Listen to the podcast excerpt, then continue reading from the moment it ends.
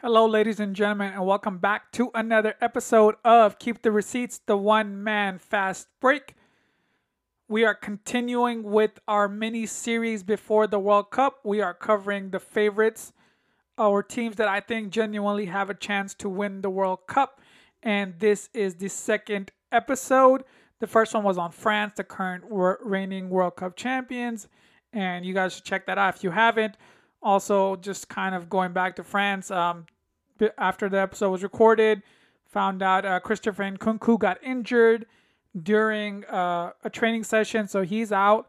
Kind of lowers France's ceiling a little bit because we know what Christopher Nkunku could do, and um, but France is still going to be one of the favorites, um, no doubt about it. But let's get to the real team that we're going to talk about. The team that has the most World Cups, that is Brazil, and they betting odds are the favorites to win the World Cup plus 400. So for those who don't understand gambling odds, 400 means that for if you put in $100 to bet on Brazil, you would win 400. So um, that's the best odds you can get, um, or the lowest odds because everybody expects Brazil to win. And to be fair, rightfully so, they are the favorites, and it totally makes sense. When you look at the roster, the 26 man roster, the first thing you notice is the depth is absolutely in freaking sane. The depth of the Brazil team is just crazy. Like they could put up a second team that would probably be starters on 75 80% of the rest of the world the teams at the World Cup. That's how good they are and that's how much depth they really have. Now, that doesn't mean anything. Of course, sometimes it's again, it's a 7 games it's 7 games. 3 group stage games. You got to get through that and then it's four knockout stages to win the World Cup. Doesn't always mean the best team is going to win, but if you're going strictly off paper, Brazil is the best team, and I don't really think they're like substantially better than everybody else. I mean, just look at the names. Like you start off with the goalkeeper, Alisson, Liverpool's goalkeeper, Ederson, who's Manchester City's goalkeeper. Um, you know, Man City, the team that won the Premier League, who've been dominating, who the favorites to win in Europe. Their goalkeeper is going to be a bench player at this Brazil team. You got Thiago Silva, Marquinhos, Eder Militao, Bruno Guimaraes, Casemiro, Lucas Paquetá, Fabinho, Neymar, Vinicius Jr., Gabriel Jesus, Antony, Richarlison, Raphinha. Oh my God, the talent is absolutely insane. And that's one thing we've always known about Brazil. That's why they have the most World Cups. Those guys develop talent and they have tons of talent and they've got the flair and the dramatic and, you know, they just they're dancing on people, but they're also so freaking skilled in front of goal, and uh, it's just it's insane the talent that they have, and that's the overwhelming thing that I wanted to kind of preach. And this is like, dude, these guys are so good.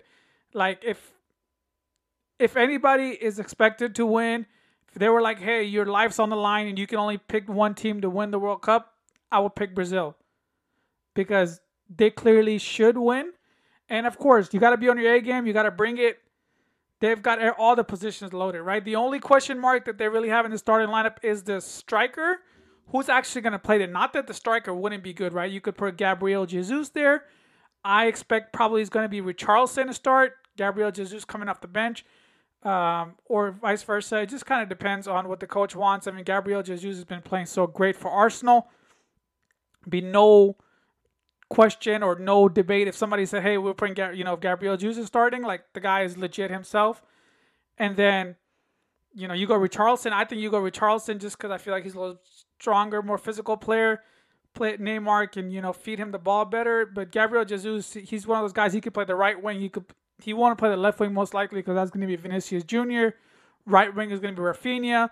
But you know if you want to make a splash impact, you could also just put Gabriel Jesus on the right Probably not his best position, but you could go down that route. And then obviously you have Rodrygo to play that right wing, uh, Real Madrid's guy who was a clutch hero who scored all those clutch goals uh, during the uh, Champions League run. The talent is just ridiculous. Like um, that's the main underlining factor with this team is the talent is great, but that doesn't always mean anything. That doesn't mean anything because you got to go out there and prove it in those seven games that you have. But the of course the big omission from the team was Roberto Firmino, uh, center forward for Liverpool. Uh, he didn't get called up. They replaced him with Gabriel Martinelli, who's playing for Arsenal, and he's he's more of a winger. Uh, Firmino's obviously more down the middle, kind of like a false nine. He links up the play, not necessarily the gr- great goal scorer that he's playing this year like a goal scorer, but the previous years, and I think the coach has already kind of made up his team. So Martinelli comes in because Martinelli's balling, and Arsenal is number one in the league in the Premier League right now. Martinelli's a big reason for that. Gabriel Jesus is another main reason for that. So, so it's really not a surprise that Firmino didn't make it because Firmino has kind of been out of form. But you know, the the, the way the World Cup uh, set or rosters are set up is you could still make a chance 24, 24 hours before the World Cup um, to your roster. You know, if there's a COVID issue or there's an injury or something like that, like you know, we talked about a little bit earlier, uh, Christopher Nkunku. Like you know, God forbid anybody gets injured, but Firmino's available. They have so much talent that they could leave Firmino at home, right? That's it's insane, but that's just what Brazil's always done. They've built th- their talent level, their talent pool is outstanding, and the the one guy I did want to talk about a little bit was Pedro. He's the the Brazilian who's been playing in Brazil at Flamengo, and he's a striker, and he could come on and you know make an impact. He's really, really young, and I mean the team is just strong throughout. Like wherever you look, midfield, you got Lucas Paquetá, Fred, you got Fabinho, Casemiro, Bruno Guimaraes from Newcastle, who are in the top four. Just talent all over the place, and then you know in the back line you got your Thiago Silva, who's playing outstanding for Chelsea. Chelsea's best player, probably Chelsea's most consistent player for sure. Marquinhos, captain at PSG. So you go down the list, it's just every place you look, just talent oozing. The only concern that I have right now, and I think this is a weak spot in Brazil, is the right back position. They don't really have a right back um, that's, you know, you would say up to par of the level of the rest of the players. Uh, the one player that is going to start there is going to be Danilo from Juventus, but he's not to the level of, you know, the rest of the team. So that's going to be a spot where, you know, teams could exploit, right? Teams could come down that right hand side. But Marquinhos is going to be the right center back, most likely. Thiago Silva playing left center back. So even if they get past Danilo, who's probably going to start, um, Marquinhos right there, and Alisson, one of the top two or three goalkeepers on the planet. So they're still going to be solid, but that's kind of a, a, weak spot in their team. The other backup is obviously uh, Dani Alves. I don't think they want Dani Alves to play. This is more of a locker room move based on kind of what it is. He's playing in Mexico, but you don't really want to rely on Dani Alves. Not saying that he couldn't give you 15, 20 minutes if needed, but if he has to play extended amount of time, whether that's an injury, whether that's yellow card accumulation, which is a thing, obviously, that's I think a troubling spot for Brazil. Is that, or maybe if that's the case, I think what they could do is play a back three and you get rid of that position pretty much. And you know, you could put Militao right wing back, or you could play Militao right back. Because I think that the, the center back pairing is going to be Marquinhos and Thiago Silva. Eder Militao, who won the Champions League last year with Real Madrid starting, he might be coming off the bench. So just so many moves that they could make just because the amount of talent they really have, and it's it's just it's amazing to watch because I'm really excited. Like I think Brazil really have a chance to, first of all, go really far in the World Cup, and then secondly, they have players who could win. It won't surprise me at all if Alisson wins Golden Glove. It won't surprise me if one of their forwards, Neymar or Gabriel Jesus or Vinicius Jr., one of those guys win. You know, Vinicius Jr. could win Best Young Player. He could win. He could win uh, Golden Boot too, because that's the kind of talent they have. And Neymar could score the goals. We know Neymar. I think he's like top two uh, in Brazil's history for goals. Yeah, that's that's that Brazil with you know Pele and Ronaldinho and Ronaldo and the whole list, right? Socrates and you go down the list of the greats Brazil's players. Of course, they won five World Cups, so they've got talent, talent, talent, talent. And Neymar is second on that list, I believe, and he's really close to passing Ronaldo, the Brazilian Ronaldo, in terms of most goals scored in a Brazil shirt. So the fact that Neymar is more of a winger and he's going to set that record is crazy. But second thing I want to talk about uh, is kind of a, a little bit kind of going to Neymar's situation is that he's 30 years old now. This might be his second last World Cup. you know, uh, hopefully he stays healthy throughout the next, you know, four years. Not many more chances for Neymar to win the World Cup. Uh, this World Cup, they look really strong. They're the favorites, so I think this is probably going to be his best chance. But one thing we know about Brazil is they have the talent. They'll be back. They'll be one of the favorites in the next World Cup. It's just, it's just what they do. But I think one, one of the wild parts about this is like it was. It just seemed like you know maybe five years ago, Neymar was 18 years old. He was playing for Santos. He was putting up all those highlight reels on YouTube, and then Barcelona signed that kid, and then he was just he was dominating at Barcelona. But man, he's 30 years old and kind of shows time's flying by. Like our child, my childhood and our childhood is not. It seems much longer than it really does, in you know, in, in our minds, and they're and like there, you know, you don't get many chances at the World Cup. It's every four years, so that's why like to be that guy. Like, hey, if Neymar wins a World Cup and he's you know his most goals scored ever for Brazil, that's a very strong resume to be built and you're to win the World Cup in an era where you've got Messi, Ronaldo. Of course, they're not the same players that they were before, but hey, you could say I won a World Cup in the Messi Ronaldo era. That's a very big thing to say, especially because Neymar was a second coming, right? Everybody was like, "Oh, after Messi leaves, after Messi, it's this guy." And Neymar really hasn't lived up to that. Like now it's everyone talks about Kylian Mbappe and Erling Haaland, rightfully so. But Neymar was supposed to be that guy. After Ronaldo and Messi, he was supposed to take that throne. He went to PSG to kind of make that happen.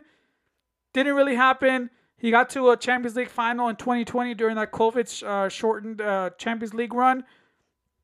Ultimately lost to Bayern Munich on a header by Kingsley Coman. So, you know, he didn't get the job done, but hey, this is this is the ultimate goal. Champions League is one thing. Champions League comes every year, right? And of course, I personally think the talent pool in the Champions League is probably better overall than the World Cup. But this is the World Cup. This is the thing that's been going on for since the beginning of soccer, the beginning of football, right? From the ni- early 1900s, right? However long soccer has been going on, they've had the World Cup. Champions League is more of a newer idea. So, of course, you get more chances to win it. And I think the European teams are probably, club teams are probably much overall are probably better than some of the teams at the World Cup, but this is the World Cup. This is the holy grail of football. And if Neymar could win one, changes his legacy dramatically, I believe. He's won Champions League, but that was on the that was on a team with Messi, and everybody says Messi gets the credit for that, right? Neymar Neymar played a great part in that, and don't get me wrong about that. But you go win the World Cup, you win, you're the star player, you're more most likely if they're gonna win, him and Vinicius Jr. are to be 1A, 1B, um, leading that line. And Neymar is a goal scorer. Vinicius Jr., he can score goals, but Neymar is legit a real goal scorer. And Vinicius Jr. has kind of gotten to that level. But Neymar is going to have to be the playmaker and the goal scorer. And we know he can do that. And if he does that, I think his legacy dramatically changes from a guy who, oh, he needed Messi to win. Oh, he couldn't do it on his own at PSG. You go win the World Cup. Like, dude, that's everybody's gonna say that's Neymar's team, and um, a very big you know feather in his cap if Neymar wins this World Cup. Now let's talk about like where I really think this is where the real expectations are, where I think this is actually going to end up for Brazil. Um, I see them advancing, of course, out of their group. I expect them to get to the semifinals, and based on how things are going to play out, Brazil will for most likely face Argentina in the semifinals. And I think whoever wins that that first of all, that match itself is worthy of a final. Like the Copa America last year, where Brazil versus Argentina in Brazil in the Maracanã. Argentina ended up winning that game, getting the better of them 1 0. So I'm sure that's fresh in their mind. They want to get their revenge on Messi celebrating in their country, in their big ground, in their stadium. So I think the Brazil Argentina semifinal, which God, I hope we get, just from a neutral perspective, like that's what we want to see Messi versus Neymar for a chance to get to the World Cup final.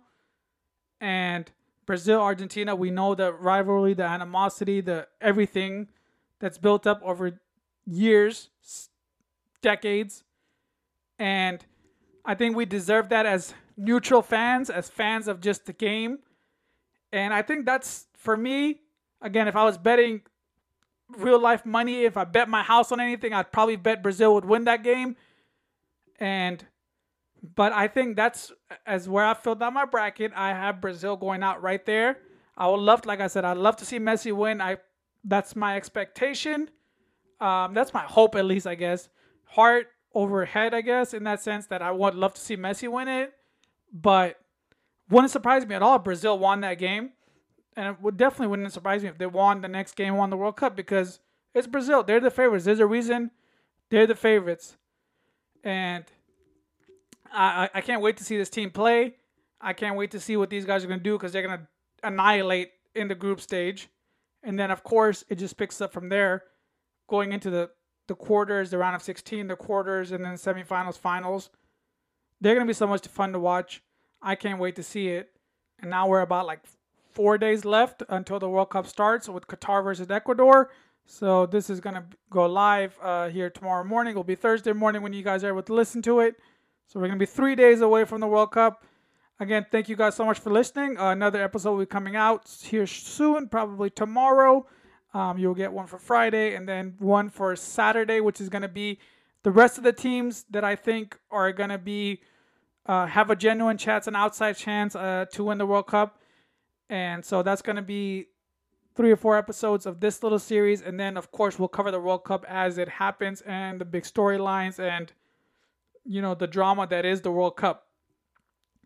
Thank you guys so much for listening. And on that note, I'm out.